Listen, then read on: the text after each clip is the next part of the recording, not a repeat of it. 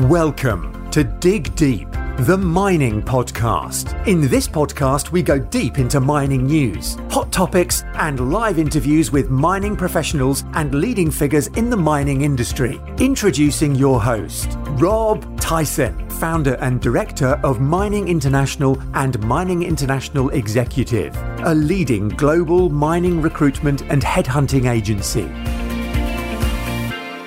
Hi, mining community. Welcome back to another episode of the Dig Deep, the mining podcast.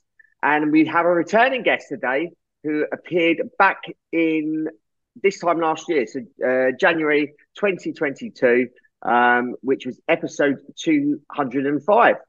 So Oliver Hasler, who's the chairman and CEO of PYX Resources, um, who are uh, the second largest producer of mineral sands globally, based on the zircon resources uh, with their large operation in Indonesia.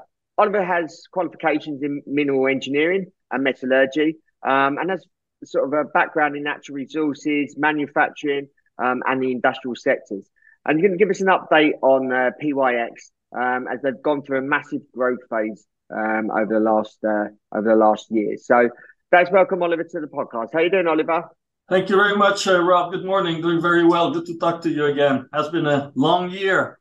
It certainly has. But the thing is, had, you as a company, you've been making big strides, and obviously that's what we're here today to talk about. So, um, for those that obviously hadn't listened to the previous podcast, which was uh, probably 50, no, 100 episodes ago, um, encourage you to go back and listen to this episode 205, which was in January 2022. So, I encourage you to go back and listen to that episode after obviously listening to this episode. Um, but I wonder if you can just give us a quick snapshot um, of yourself, your career, um, and tell us a little bit about uh, PYX. Okay, so I'll start with PYX. Like you mentioned in the introduction, we're a large mineral sands mining company. We're listed on the National Stock Exchange of Australia since February 2020. And we dual listed on the main market of the London Stock Exchange in November 2021. We have two large resources. One is the Mandiri resource in Kalimantan, which is in production since 2015. And in 2021, we acquired a second resource, Tisma, uh, also in Kalimantan. So we have two large resources. Uh, customers like us for our high quality, not only because of our high whiteness, but our low uh, radioactivity, uranium and thorium, and also low uh, alumina uh, content, which is ideal for the fused uh, zirconia usage, which is used for the high-tech applications. Me, myself, i am the CEO and chairman of this company. I got involved in, in PYX with PYX in 2019, uh, where we planned, uh, we did the original due diligence and planned the IPO, which started in 2020. As you know, I'm a Swiss citizen that have worked in heavy industry all over uh, the world and, and done exactly what we're doing with big listed companies and, and, and made and brought companies to growth in many different geographies, a lot of it in Asia, where I've worked, especially with China over the last 20 years of my life. So, just want to obviously move on. Um, how satisfied are you with uh, PYX's performance during 2022? And as I highlighted in the introduction, you've had a big, you've gone through a big sort of growth phase. So yeah, how, how I wonder if you can tell our audience a little bit about the performance. I'm extremely satisfied with our results of 2022. It was a big year from us. We did exactly what we said we would do in our five-year plan in 2020. So we grew our production.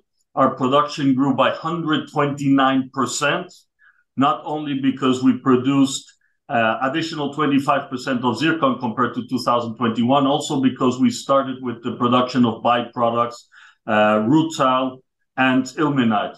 And as a result of this huge increase of production, we also increased our uh, sales volumes by 33%, uh, which is um, of zircon, and the total sales volumes by 38%.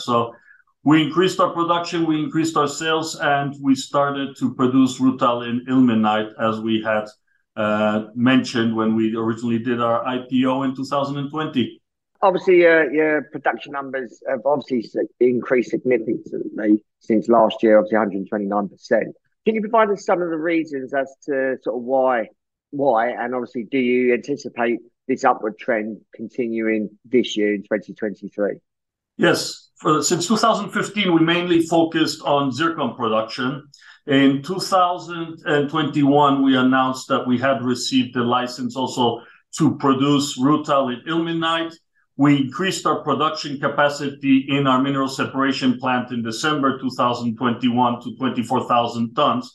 So in 2022, with the permits and the increased production, we started the production of rutile and ilmenite. We had a very big volume of these because we went back to the tailings. We have a lot of tailings in the mine that has only been focusing on zircon, and we went back in order to focus on the production of rutile and ilmenite, which allowed us to increase our production. So we increased the production of zircon, which is what we have been producing historically since 2005, uh, 15, and added to it rutile and ilmenite, which we're stockpiling today in the plant and waiting for our export license. So we're fully licensed for extraction and production, and we're waiting for the Trade Department to give us the export license. It has been authorized by the central government in Jakarta, and we're waiting for the local government to uh, go through the paperwork and give us the license. Um, obviously, you mentioned obviously uh, the production numbers have been boosted by the commencement of production of uh, rutile and ilmenite. What impact Um, has that been on the sale of these minerals, um, likely on your obviously bottom line? Until now, it hasn't, because as I mentioned, we're not selling uh, titanium oxide, mainly ilmenite. We're stockpiling it. So the importance here is the future impact it will have on our finances. We are absorbing all of the cost of production in zircon, which means that once we start with the production of ilmenite, it will be uh, at 100% margin. So today we have about $7,000 in stock. Market prices, I cannot predict exactly when we will sell it, but they're around $350-$300 per ton. So it will have a huge impact on our bottom line to increase our profitability. PYX achieved 36% increase on yearly average price of zircon from uh, 1,811 in 2021 Uh, to 2,457 in 2022. Um, you mentioned in the past that you believe the supply-demand deficit in zircon is likely to continue, but for how long? That's a good question. I think until now, any projection you see, there is a lack of supply for the existing demand, which started early in 2021. And all of the projections done by investment banks and specialists in the market show that this, this gap between supply and demand will grow with a CAGR between 2 and 5% over time. So the problem should get just worse. And as you mentioned, being I'm very, very bullish about our category of products, and I think the pressure on increasing prices will continue in the long term. If you add all the new projects that are in the pipeline, they're probably not enough, even if they happen at the time they are being projected by the mining companies, including ours, and in the volumes projected, they're probably not enough to compensate for the loss of supply as the big mines are reaching the end of their mine life and losing productivity. So I'm very bullish in the long term for the pricing of mineral sands, in particular zircon. Um, just wondering if you just tell us a little bit about uh, obviously zircon. Obviously, people know about mineral sands, but just wondering if you can just tell us a little bit about zircon and its its application and what it's used for.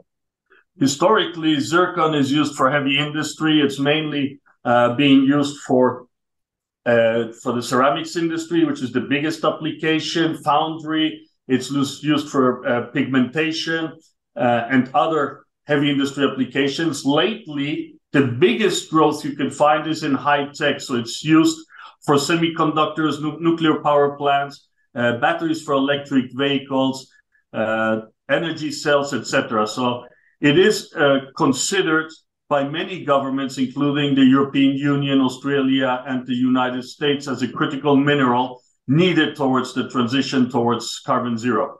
PYX has a diverse client base. Um, obviously, apart from the Chinese, where do you think um, the demand from from zircon will come from? Yeah, so for us from the beginning, we wanted to make sure that we diversify our production to make sure we're safe for any geopolitical troubles. And with everything we have seen over the last three years, we we took the right choice. It would be very easy to fall in the trap and sell to one single customer in China, which is over 50% of uh, the market. So we sell into China, India, Europe, the Americas, uh, all over the Americas, uh, into the different type of industries.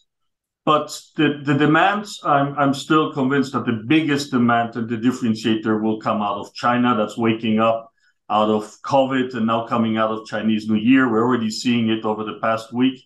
The demand of China has grown. There are not enough inventories in the country. So that's putting pressure back on prices. PYX is now, uh, you've got now two storage facilities, uh, one being in China uh, and the most recent facility in Malaysia. Um, just wondering if you can tell us the reasoning behind that. Sure. I think it's important to be able to react fast to customer demands. So we have historically we have maintained inventory in China. We started to keep now inventory in Port Klang, a very important uh, port in Malaysia, which not only allows us to reduce the time to the European and um, uh, American market, but also to reduce the cost, as it is a much more efficient port than Jakarta. So we're getting our merchandise closer to the market, and we're reducing the cost and the the predictability of the shipping time.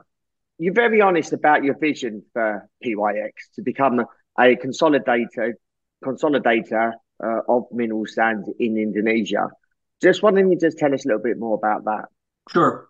Over the last three years, we have shown that we can produce in Indonesia. We understand the country. We know both the local and the central uh, government, but we're the only industrial group producing and mining for mineral sands in central Kalimantan at uh, international level. So there is still a lot of potential. As we just discussed, there is a need for uh, zircon and for mineral sands, and we know the region. So I'm constantly looking for new opportunities or other mines to add to our group. So I think this is a unique opportunity since we're the only industrial player uh, in this region, which we know very well. But obviously, we have to look for good high concentration zircon mines, and that takes some time. And is there particular jurisdictions that you are looking at within within the region? I, I want to stay focused and make sure that we find synergy so that it's something that we can use the same technical people, mainly on exploration, the people, technicians we have in the mine and in production. So I I like Central Kalimantan, but I mean, again, it doesn't. We're not focusing only. We can go to South Kalimantan or we can go to uh, West Kalimantan. So I want to stay focused within the Kalimantan area before we look to expand in other places of the world. What challenges do you see for the remainder of this year? Or, or obviously we're we're only in February now, but what challenges do you see for the year ahead? Our internal challenges, I mean, we're going to keep on focusing on our operations, and that is to grow our production volumes. We're working on reducing our costs by moving into in-house uh, mining, and obviously to push the sales of our ilmenite, which we're stockpiling. Worldwide, I think there will be a big challenge as the world is approaching a crisis in the Western world, but I believe it will be compensated and, and probably overcompensated by the increased demand out of China. And lastly, what's the outlook for the next 12 to 18 months? And is there anything else you would like to add? Our outlook is to continue with the steps that we uh, laid out in our five year plan with the ultimate goal to reach 48,000 tons of production of zircon. So we should see an important increase of our throughput uh, and sales. And also, we're looking into putting a new category of products into the Chinese market to keep it into inventory, having a secondary process in China, and to create an ultra-premium zircon category for the local market. Oliver, really appreciate your time. Thank you for giving us an update. Um, obviously, like you to come back on uh, later this year or next year and give us a, another update because obviously you're as a business you're making big strides and you're obviously growing as a growing as an organization and your production figures are sort of doubling each year so appreciate your time um, if our audience wants to reach out to you if they have any questions how can they go about doing that I mean, they can find us on, on our website at pyxresources.com. They can also reach us on investor relations uh, IR at pyxresources.com. Uh, okay, great. And we'll include those in the show notes accompanying this podcast. So, um, like I said, really appreciate your time. Um, for those that are listening, um, please share this episode amongst other people in the industry and even people that are outside of the industry. Um, I think it's important, and I've, I've obviously developing this podcast and continuing to do this to not just educate the mining industry, but educate those that are not in the mining industry. So, really appreciate your continued support. Please keep sharing these episodes. And um, t- until next time, happy mining. Thank you for listening. Remember to reach out to Rob via the show notes and be sure to subscribe and leave a review. Until next time, happy mining, helping each other to improve the mining industry.